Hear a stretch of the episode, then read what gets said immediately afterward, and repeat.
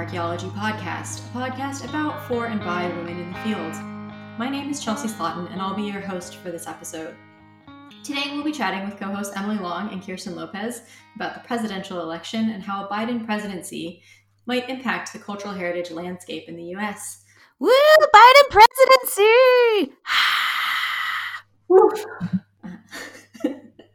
Sigh of relief. Yes. Sorry.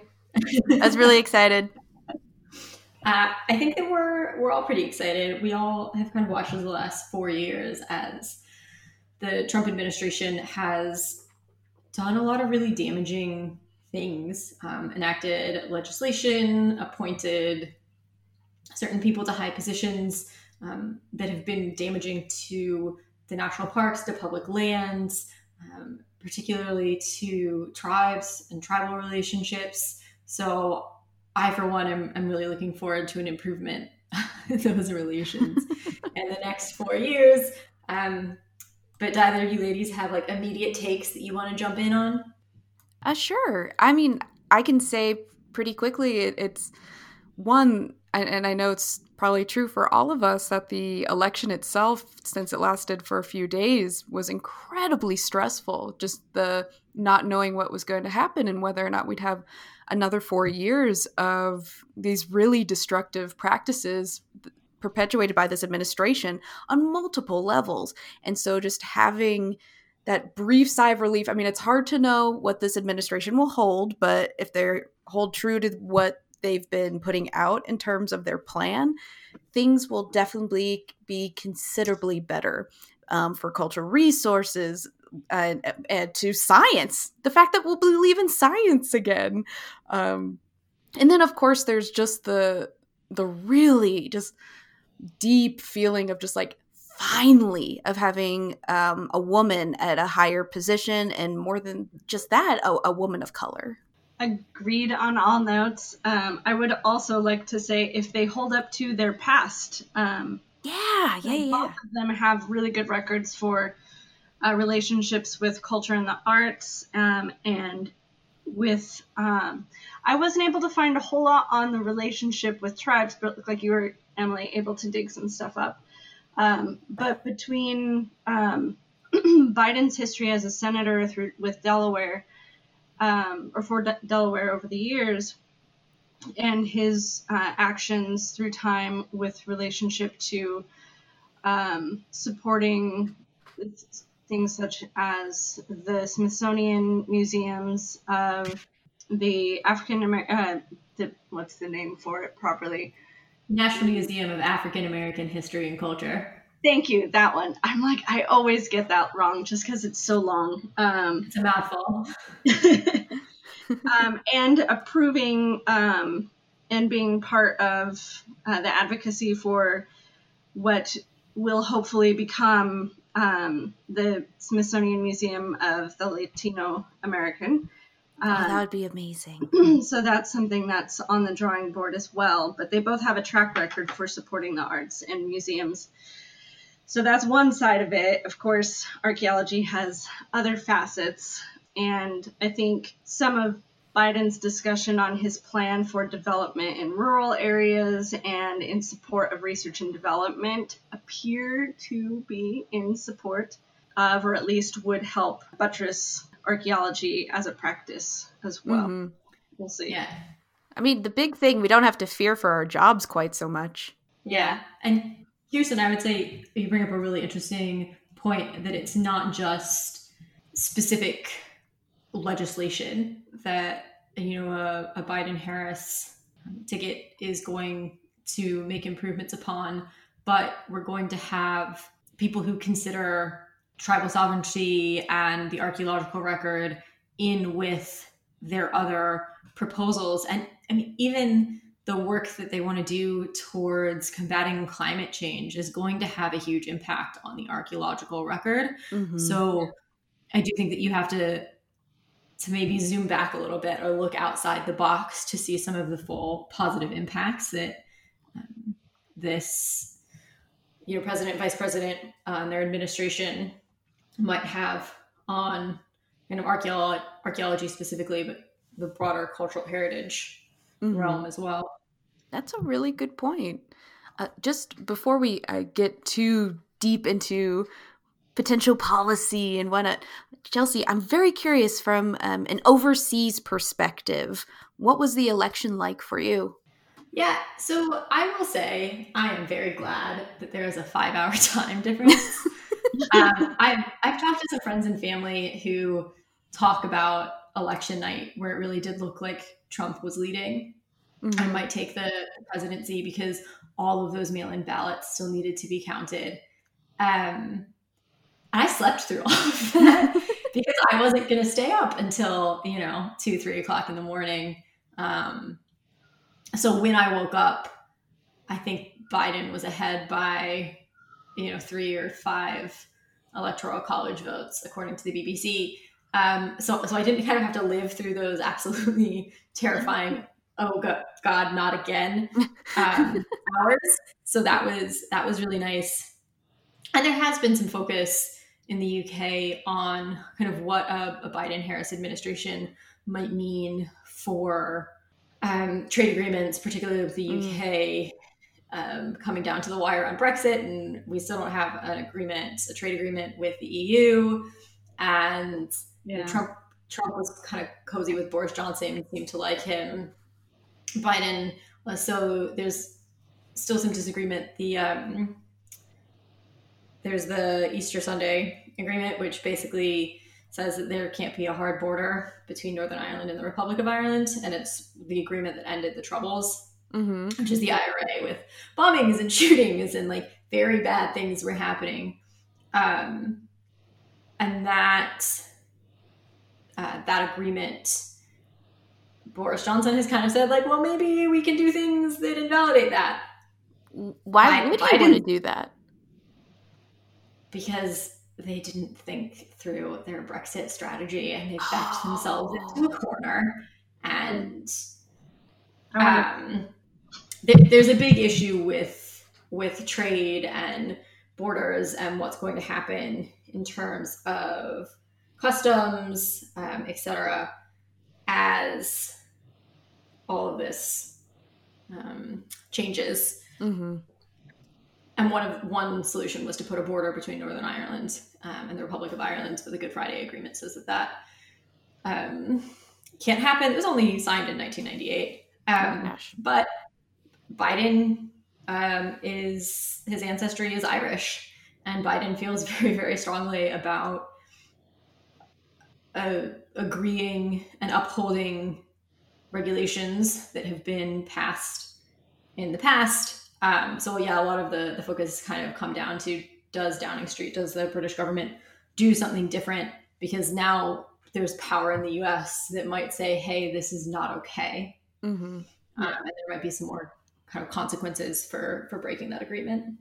That's interesting. And didn't Boris Johnson already refer to um to Biden as like the incoming president, therefore kind of saying we acknowledge that he is the incoming as regardless of the Trump administration's being a being a bit ridiculous about the election outcome. Yeah, Boris Johnson has acknowledged that Biden um, has won the election. I think actually in one briefing he even refused uh, referred to the Trump administration as the previous administration, even though they're not out of office yet. Mm-hmm. Um, but it's also worth noting that when elections happen in the UK, this kind of lame duck period is much shorter Mm. Um, so the idea that you can have an election on November 3rd, kind of know the results within a couple days, have the official ratification a month later, and then it's another, what, six or seven weeks till January 20th. Um, mm-hmm. that, that's a very foreign concept in the UK. Um, why would you leave someone in power who's lost confidence in the country? That's a really good point. um, but yeah, Johnson has definitely recognized that Biden will be the next president. Huh, interesting. So yeah, I always kind of wondered about that time weirdness as well. Um, but getting to know the transition process because it's not being allowed to happen right now. a lot of hoopla about it. Um, it does give you, uh, or at least it, it, it gave me a little bit of a like, oh, that's why it takes so long because there is so much that needs to be done in order to successfully transition power, you know, you have to have an entirely new staff and everyone is switched out basically. And that's a mm-hmm. lot yeah. of employees to do hiring for and screening for. And I mean, generally, I'm sure he has people in mind, but it's it's quite a process because it's such. I mean, we're we're a very large country. I mean, even looking at the person who's going to be evaluating um, the Department of Interior transition, looking at and seeing how many employees and volunteers oh gosh, yeah. and individual locations that is just for that one agency is mind boggling. Mm-hmm. That's a good have, point, yeah. Um, like Biden has not sat in office for basically since he um, left in 2017. You know, obviously when Trump came in, he hadn't been a governor, he hadn't been a congressperson or a senator, um, but just getting the incoming administration access to the um, security reports, like the military um, yeah. information, mm-hmm. what's going on.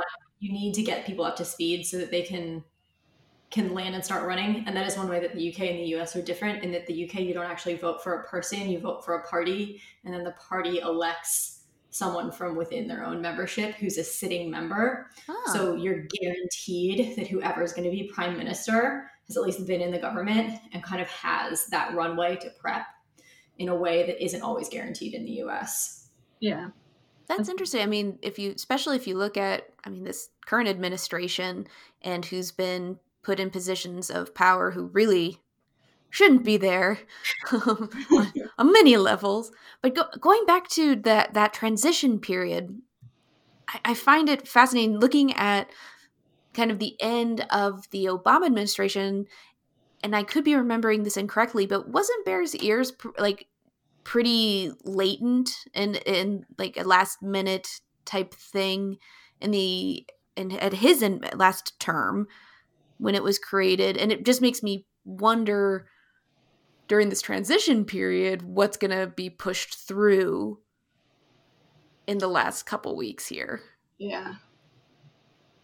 Yeah, so I will say the one kind of positive, and granted, it's all like rumor mongering, um, but the one positive that I've heard of rumors from within the White House is that even if he hasn't publicly said it, that Trump has kind of internally accepted that he's lost, and he's really starting to think about what comes next, whether it's jail, uh, you know, a book deal or jail. Yeah, he's floated doing this this um, Republican super PAC but if he's focused on what comes next, there's a bit of me that hopes that like he's not going to try and ram through anything terrible at the last minute. I mean, you still have um, the Senate, uh, yeah.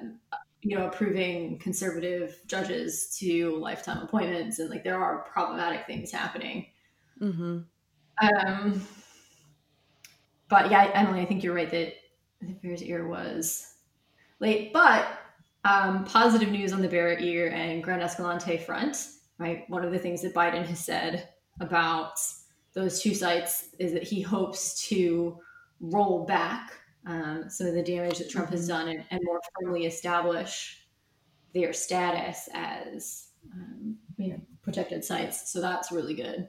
Definitely. And if people uh, don't remember per se, uh, with the Bears Ears Grand Staircase Escalante, we do have an episode about uh, the monuments and uh, what the Trump administration was doing with them and using the Antiquities Act in a very different kind of way by dismantling national monuments as opposed to creating national monuments. And so we we have discussed that in the past. Um, if you're interested in checking out that episode, but I do wonder is this going to be just a, a consistent like flip flop or a political issue for every different administration? Will Bears Ears be consistently one of those things where it's like, let's increase, now let's decrease the acres, let's increase and decrease? And it, it does make me wonder how can we transition it from like a more vulnerable national monument to something that's less vulnerable because as we've seen even in this administration national parks are even under threat. And so, how can we make yeah. Places like this, like the Arctic National Wildlife Refuge, um, the issue with Organ Pipe, um, the uh, Organ Pipe Cactus National Monument. Is that right? Um, how can we make these places safer after a Biden administration? Yeah, that's a really good point, and I wonder if there's a way to help um, to pass some sort of legislation. I mean, it, this is sort of the plus and minus to, I guess, the U.S. structure. But any legislation can be passed basically at any point, which can do pretty much anything within the structure or to the structure of the government and how it functions. And just being in a volatile moment, everything kind of feels like it's impermanent. Um, mm-hmm. But I do wonder if, uh, because there's always been, and I mean, most of us were taught in as archaeologists in our cultural resource management courses if we had the privilege of taking them um, in undergrad or grad school um, that a lot of those laws are very precarious mm-hmm. um, and not well um, not supported? Well, yeah not well supported not well worded. They're not very solid. They're kind of gushy Mm-hmm. Um, and what they're great ideas.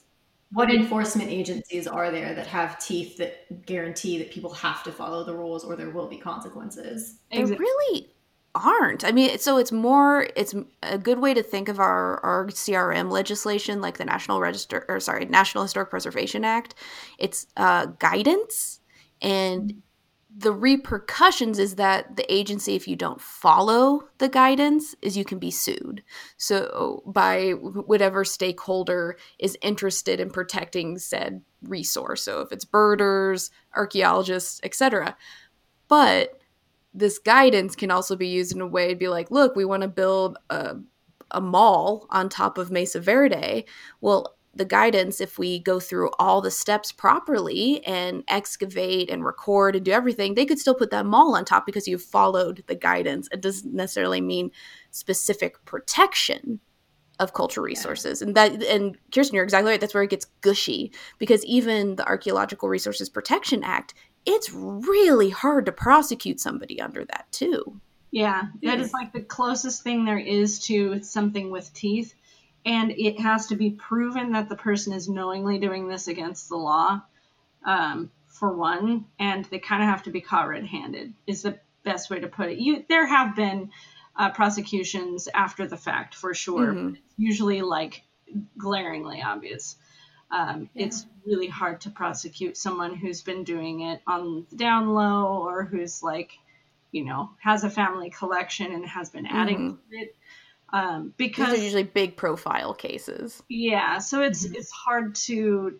to really do much with that as is. So maybe with any luck, you know, that could be something that we can look forward to is something with more teeth. But I don't necessarily have my hat hanging on that. Before mm-hmm. we get mm-hmm. there, we need to just kind of establish everything is okay to start. yeah. Hopefully well, like that the House and Senate will hopefully help with that even if we have a divided congress altogether that hopefully they'll support biden's uh, plans to reinstate these places and potentially make them more permanent i think yeah, that's so I, our biggest hope I Sorry. two things. One, the Georgia elections in January are going to be very, very important for yes. what the administration can get done, particularly in the first two years. Mm-hmm. Um, of, of Biden's presidency. But I also think that over the last 40 ish years, um, a lot of changes to government have been made that have weakened some of the the checks and balances. Um, I mean, even recently with the Supreme Court no- nomination process, where the Republicans decided to make it a simple majority to confirm someone rather than needing, I think it was 60 seats. Super majority. Mm-hmm. Yeah um, a supermajority prior, and now it's just a simple majority. But just going back in, and if you could change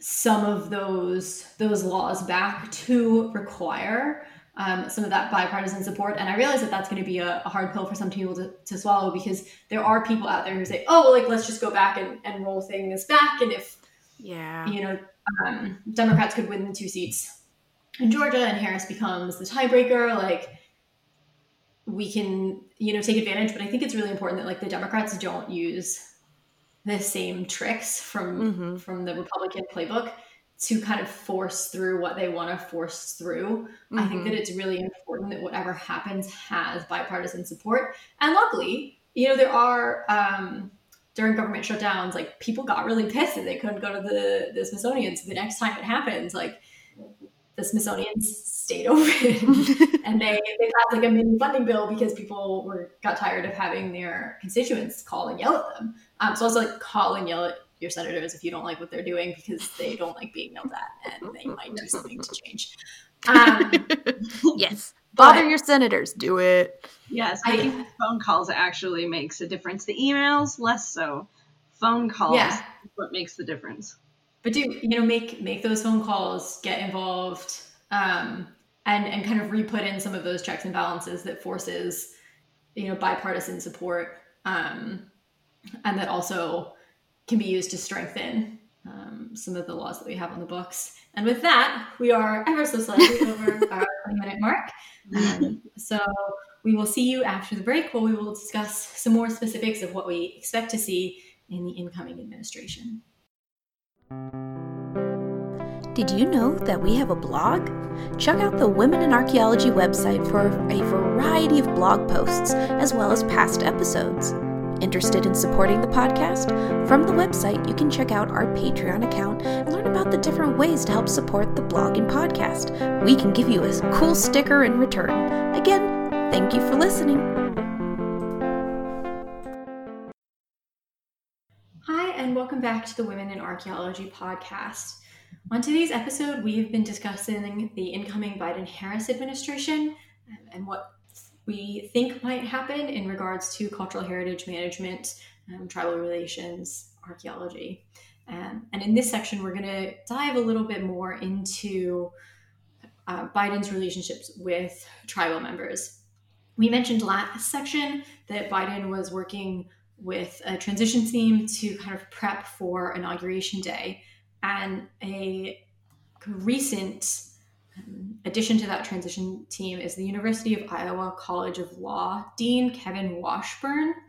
Um, so he's been tapped to lead the transition team, reviewing the Department of the Interior. And uh, Kevin Washburn is a member of the Chickasaw Nation of Oklahoma. And he also has earned degrees at the University of Oklahoma Yale Law School, and he's taught at a variety of different universities around the US. So he's got some interesting perspectives, I think, to, to bring to the table. And it's also really encouraging to see Indigenous people being brought in at high level, levels of government to have their voices heard. Exactly. Unfortunately, if we're looking at the current administration uh, and looking at Trump's treatment of tribes, indigenous peoples, and so forth, unfortunately, we've seen a pretty dis- disrespectful approach uh, to tribes and their lands. Uh, we saw during um, uh, part of the administration that uh, tribal lands were he tried to take or the Trump administration tried to take land away from the Mashpee Wampanoag tribe. Um, they had uh, uh, land that was put into a trust by the government for them, and Trump tried to take that away. He's been disrespectful to um, Navajo code talkers. Uh, he's been disrespectful to people uh, of indigenous ancestry. So unfortunately, we've got four years of a pretty terrible approach to tribal relations in a greater history of terrible relations with tribal peoples, unfortunately.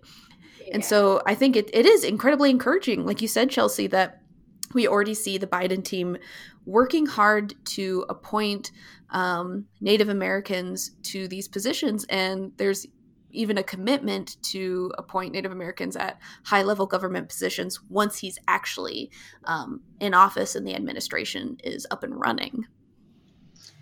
Yeah, one of the things I really appreciated about Washburn's position um, is he's he's to start not a stranger to the DOI. He was, um, during the Obama administration, Assistant Secretary of Indian Affairs, is not the first Indigenous uh, person to serve in the BIA. However, as an overseer of the transition team for the entire Department of Interior is a whole different level. And I think that is something that I really appreciate about the Biden team and the way that they're approaching this is not just like, well, we're going to have, you know, the the person or a person who is represented by this agency involved in the agency. Mm-hmm. But overseeing the entirety of the larger agency structure and how it has been conducted and how they want it to be conducted. So they have a power to potentially influence changes that will will take into consideration or I feel like is more likely to take into consideration the viewpoints and needs of different tribal entities, nations, mm-hmm. and um, perspectives from across the country because there's so many Oh and yeah. People forget that like oh well you know we have you know an indian in the bia it's it's great that's that's that's all we need to do right but that's so far from yeah. what is necessary i mean people at presidents have been doing that since the mid 1800s you know yeah that's a, a really good point that it's often common to have indigenous people in the bureau of indian affairs and the indian health services um, but it's about so much more than that. And even on Biden's website, you know, he talks about appointing Native Americans to high level governmental positions, mm-hmm. not just within the Bureau of Indian Affairs or Indian Health Services, but like we're seeing Washburn in the Department of Interior. Um, and during the, the Biden Obama administration, there were indigenous people in many positions across government, including the Dep- Deputy Secretary of the Interior, or senior members of the White House Domestic Policy Council, the White House Office of Intergovernmental Affairs, um, the U.S. Ambassador to the United Nations Human Rights Council in Geneva, mm-hmm. um, and Biden also appointed the first Native female judge to a U.S. District Court. And Biden has committed in the Biden Harris administration to continue this trend to ensure that tribal nations have um, and I quote from his website, a strong voice and role in the federal government. And that's just really important to see because, again, going back to what I mentioned earlier about recognizing the intersectional nature of a lot of these policies, mm-hmm. um, it's not just indig- laws that specifically deal with tribal affairs that impact indigenous lives. Um, it's not just archaeology laws that can affect cultural heritage. Right. So it's really important to have this diversity of representation and viewpoints represented throughout the entire structure of the government. Mm-hmm. Exactly. That's an excellent point. Because, yeah, if we're looking at the past, you're right. It's primarily very, very specific roles. And it'd be great across the board if we can have greater representation.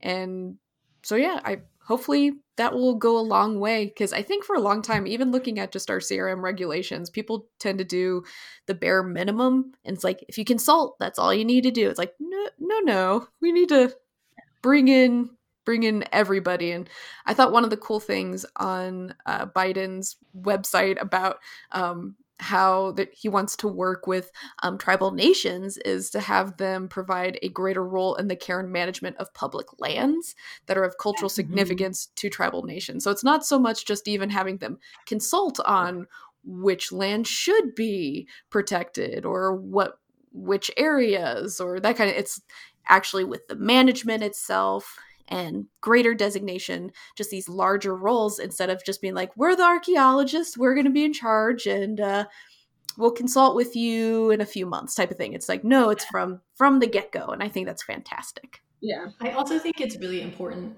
Um, and I'm just going to throw this out here that this is, you hear people talk about like diversity hires, and this is not that. There was a recent study looking at um, biological, animal, as well as vegetation diversity in the US and indigenous uh, managed sites have some of the highest uh, levels of biological diversity. Ooh. Um, indigenous organizations are experts. they know what they're talking about they know what they're doing this isn't this isn't token this is a putting the best people for the job into the job Yeah. um, and, and i think that that's really important to know as well i'll see if i can find that article and link to it in the in the show notes Yeah, that's a really good point. And we've we've spoken on this or touched on this before in some of our previous episodes with um, indigenous management for fires um, Mm, mhm. and other land management discussions. Uh, it's just something that's become uh, in the far west here in the northwest in particular something that's become almost a routine um, in certain areas in regards to certain uh, keystone species such as salmon management in the Pacific Northwest here. The tribes are heavily involved, so it's it, it's it's great to see that the administration is taking the progress that's been seen in certain corners of the country and certain parts of land management or certain aspects of land management and hoping to create that sort of positive change in the rest of the country. Mm-hmm. yeah definitely Um, on a looking in kind of in a different direction, I, I genuinely wonder how this is all going to play out in um, the Biden Harris administration. There was the incredible court case, um, McGirt versus Oklahoma, and there are podcasts about it. There's one called This Land that covers a lot of uh, the the story leading up to um, the court decision and what's fascinating with this court case is like essentially the treaties with Native American groups, essentially, they should have all of Oklahoma. Yeah. And the Supreme Court upheld the federal government's treaty responsibilities to protect the homelands in those areas. So, hypothetically, if the treaty is upheld, most of Oklahoma now belongs to the tribes. But what's going to come from that? We don't know. This decision was in July, and Biden has stated online that he will up help uphold this um, court decision and uphold what's going on with there and um, uphold the regulations, whatnot. What that's actually going to entail should be fascinating because I honestly don't know how that's going to work out. If if the treaty was really being upheld, the land would automatically revert, and then Mhm. state government would essentially be put into tribal government.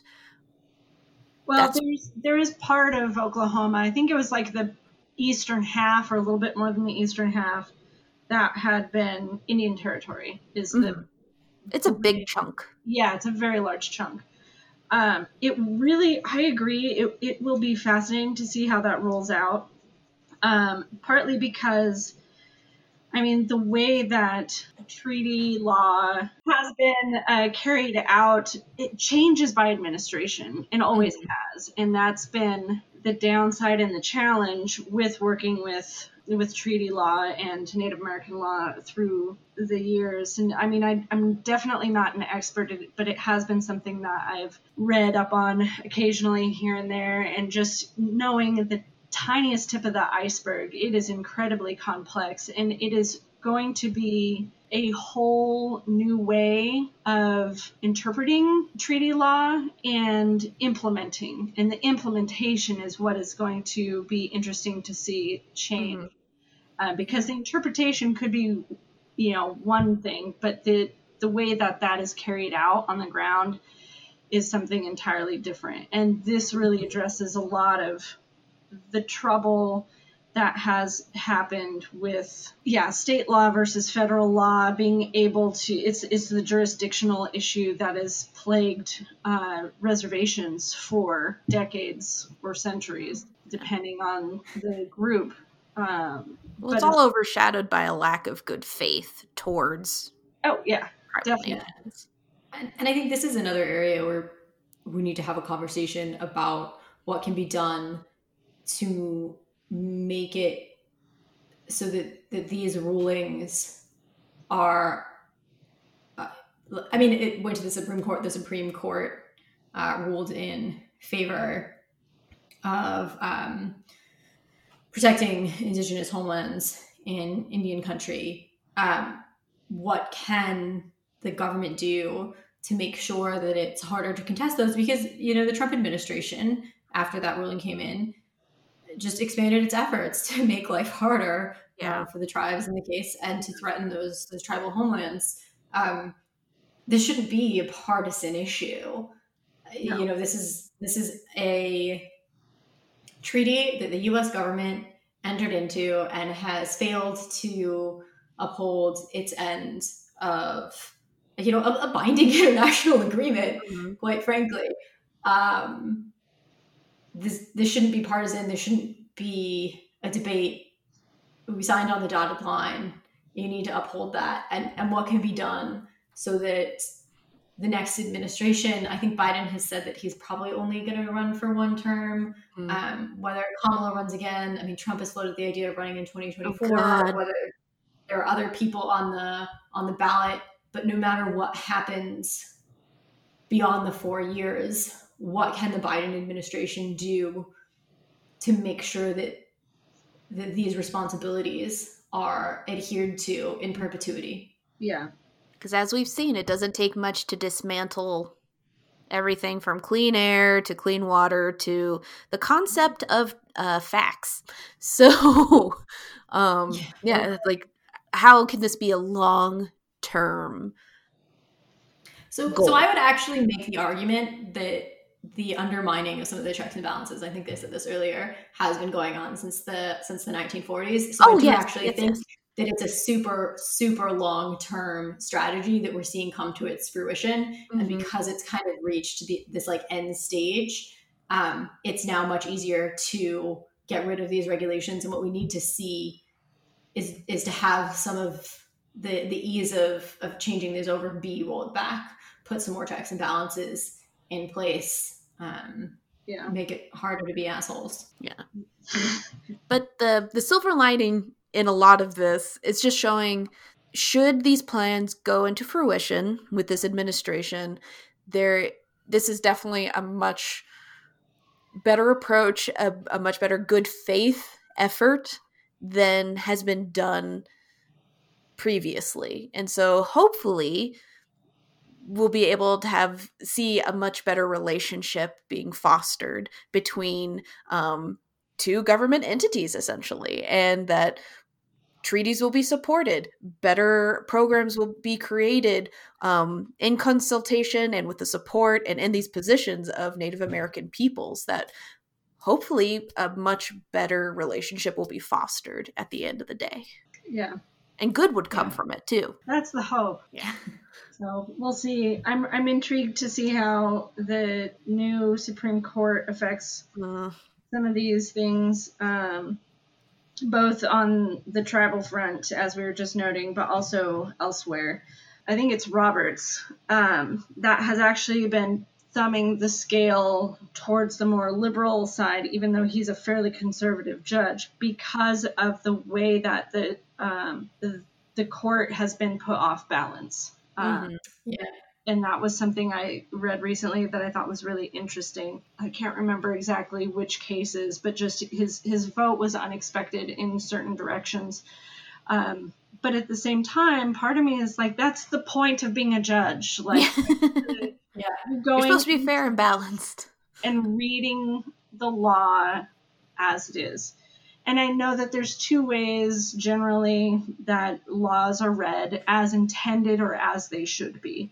And that's where RBG was very heavy on the as they should be. Like law changes with the intention of the times, with the culture of the times. Um, more conservative judges tend to err on what was intended by the original drafters of the law. So that's the the difference with judges um, in a general broad stroke sense.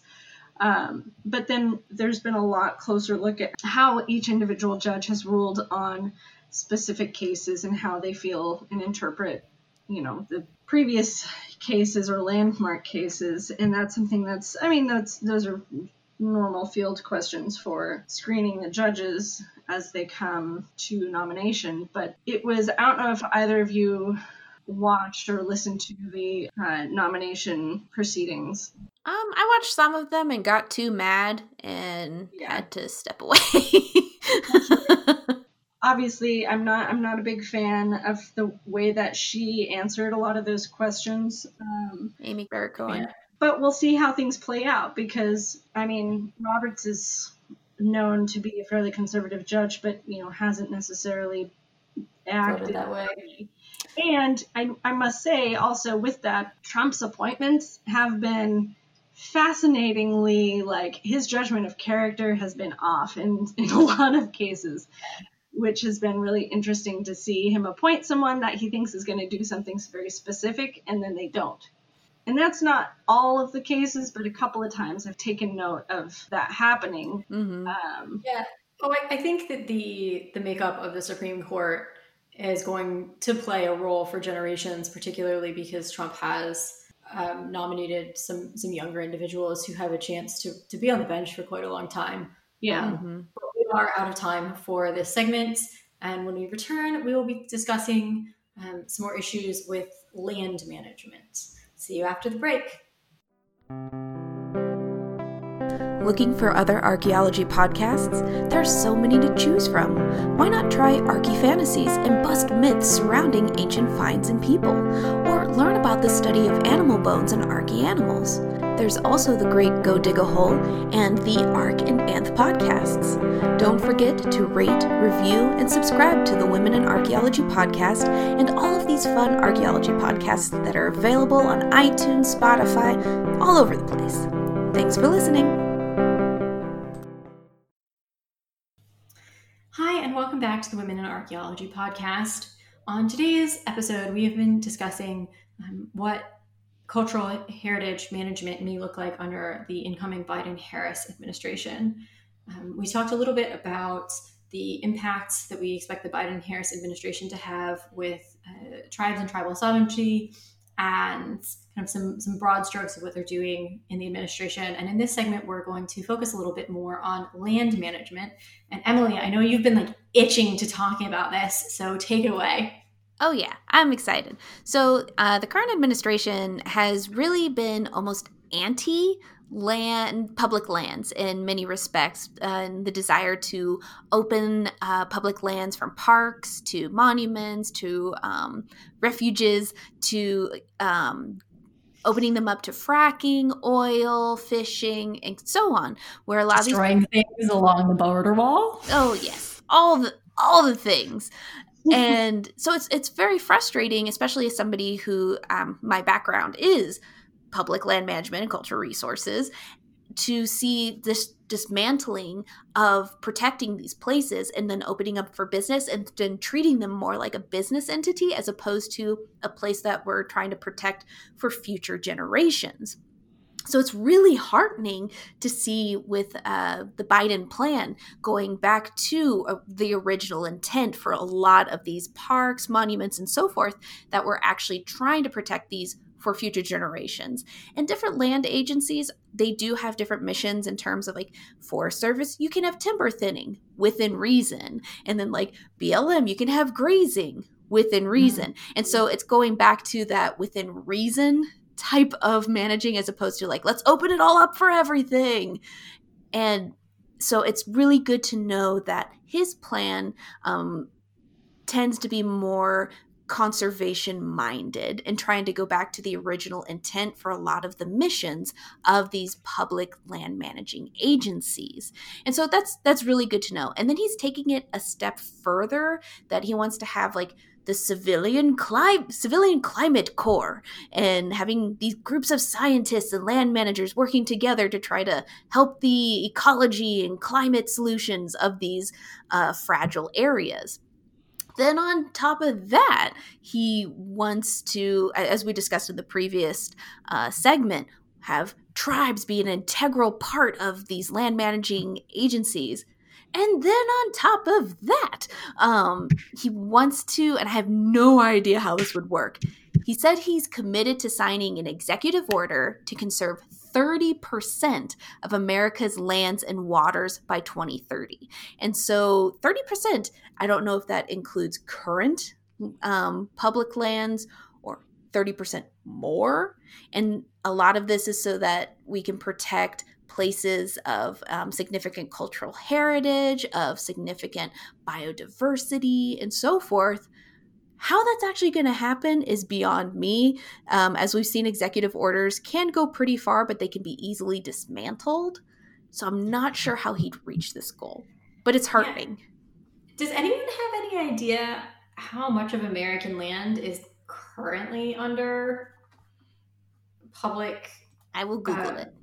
Okay, yeah, because that would be really interesting. I I kind of had a hard, a hard time imagining that it would be an additional thirty percent, but it was conservation of land that currently exists is super important for you know cultural heritage. Um, you know, particularly if they've got um, sacred sites on them, that's really important for uh, indigenous groups. You know, it's good for mental health. Um, you know, we've certainly seen with the the coronavirus pandemic that more and more people are walking and hiking and going outside and engaging with nature as kind of a way to, to deal and it has been really positive um, for people's mental health with everything else that's going on mm-hmm. yeah um, but also from a from a climate change perspective if we conserve lands um, you know and again you know tree thinning within reason that sort of thing but we can protect biodiversity um, trees are excellent at yeah. converting carbon dioxide into oxygen. They can be a really big ally in the fight to combat climate change.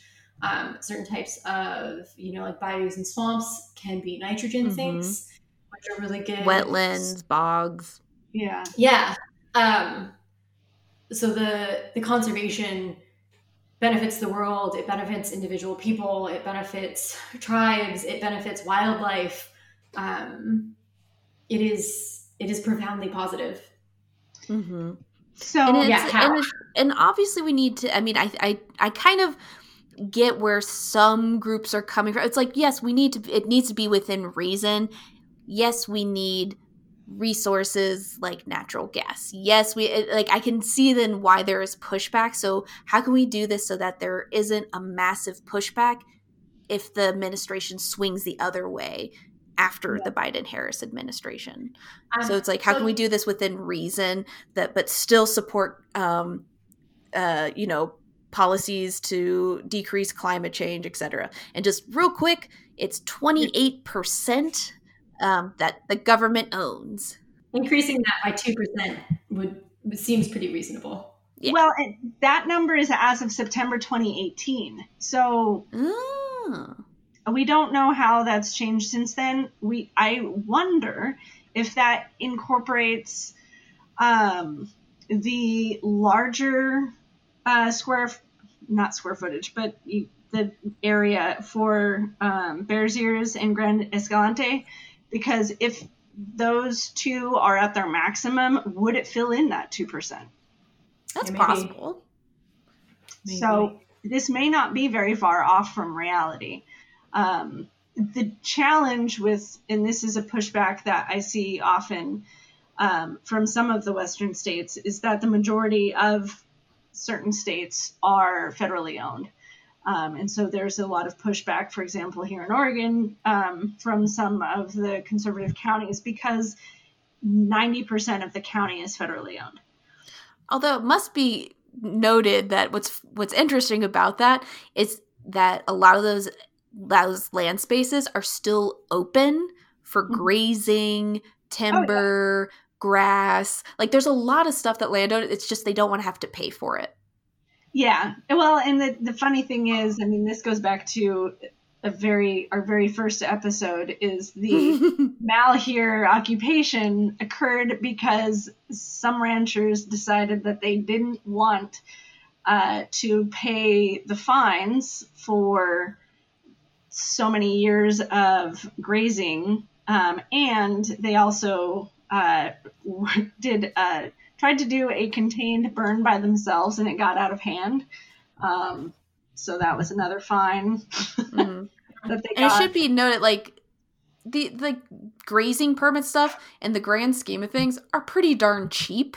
It's so cheap, it's yeah. ridiculous, and that's where people are like, "But it's a fee." I'm like, "Yeah, it yeah, we still have to pay people to manage that. So yeah, but it, it is hard because right, my grandparents were farmers, Mhm. um, and and it is hard. You know, over the last half a century, um, prices for beef, prices for uh, various different crops for for milk have gone down. You know, government subsidies aren't maybe what they once were. Um, It's a really really hard industry. It And if you're looking at a situation where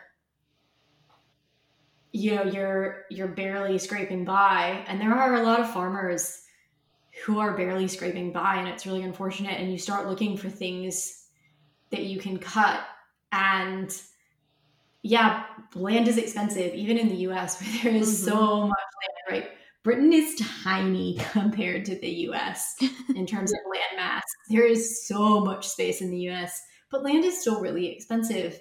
hmm Um, and yes, it is expensive, but if you buy it and you own it outright, it's usually cheaper to do that than to, to pay rent for 30 years um, or 50 years or whatever it is. So I can I can understand and sympathize.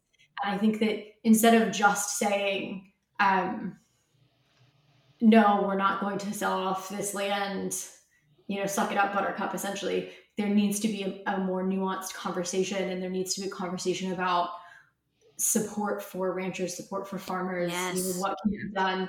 Um, I, I truly genuinely like to believe that people want to behave reasonably Yes. but if it's a, if it's a decision between, and there, there are notable exceptions, uh, but if it's a decision between losing your farm and not wanting to give the government some money, I, I understand that that Mhm. personal desire to protect you and yours. Um, and there is so a I lot of distrust of the government too. yeah. Yeah. unfortunately. And so, I mean, if just to briefly note, um, there is that unfortunate level of distrust too, because there have been situations where the government, through eminent domain, has taken land. And so there is that ingrained distrust of, like, well, my grandparents used to own that grazing land. Why can't I still use it? So I do think there is definitely a valid argument that there needs, you're right, Chelsea, a more nuanced argument. Um, about that situation. And there are programs, but I think just our farming and ranching system has changed dramatically from what it would have even been uh, um, 100 years ago, 50 years ago, that it's probably just no longer sustainable and it's just not profitable anymore for farmers and ranchers. So, how can we change that? So, I know that's kind of off topic, but I'm kind of interested in seeing how like the farm bill will, rollout plan will work under the Biden Harris administration versus now. Well, especially since he does have a big focus on helping rural America. Um, and that's where archaeologists work. I mean, we go into some of these areas that are sparsely populated, and it's all cattle farms or hmm um, or cattle ranches and various other things. Um, They're full of historic ditches. I have recorded so many historic ditches. oh yes, my favorites are the reservoirs and ditches that uh, were pre um, Army Corps of Engineers. There we go. Because they didn't have, uh, they they would dig all of these things and then it wouldn't hold water. So those were fun. Um, but that's an aside. Um, but a lot of you're right. A lot of these historic practices um, from the 19th century were incredibly unsustainable. And to say that you want to, things to go back to how they were during the days of you know westward expansion is not going to happen. Period. So whether you think it should or shouldn't, that's just it's not sustainable. It was Mhm. extremely extractive, um, both for people and our natural resources, and extraordinarily damaging in many ways. So well, that's what led to the Dust Bowl in many Yes. regards. and various other things, the displacement of all of the tribes, the forest uh, deforestation situations in all parts of the U.S. So, I, looking at how to approach extractive technologies that are ne- necessary, like you were saying, um, and making it more sustainable over generations, rather than looking to how their grandparents did it because how their grandparents did it wasn't going to be sustainable. Yeah. Yeah. It's definitely And that's different. the way the U- the U.S. has done extractives since the founding of the U.S. Basically, Well, it also makes you wonder about kind of training programs. Right, obviously, fracking has been a big conversation Mhm. um, Yeah. around. And Yes, Biden has because- said he doesn't not support fracking.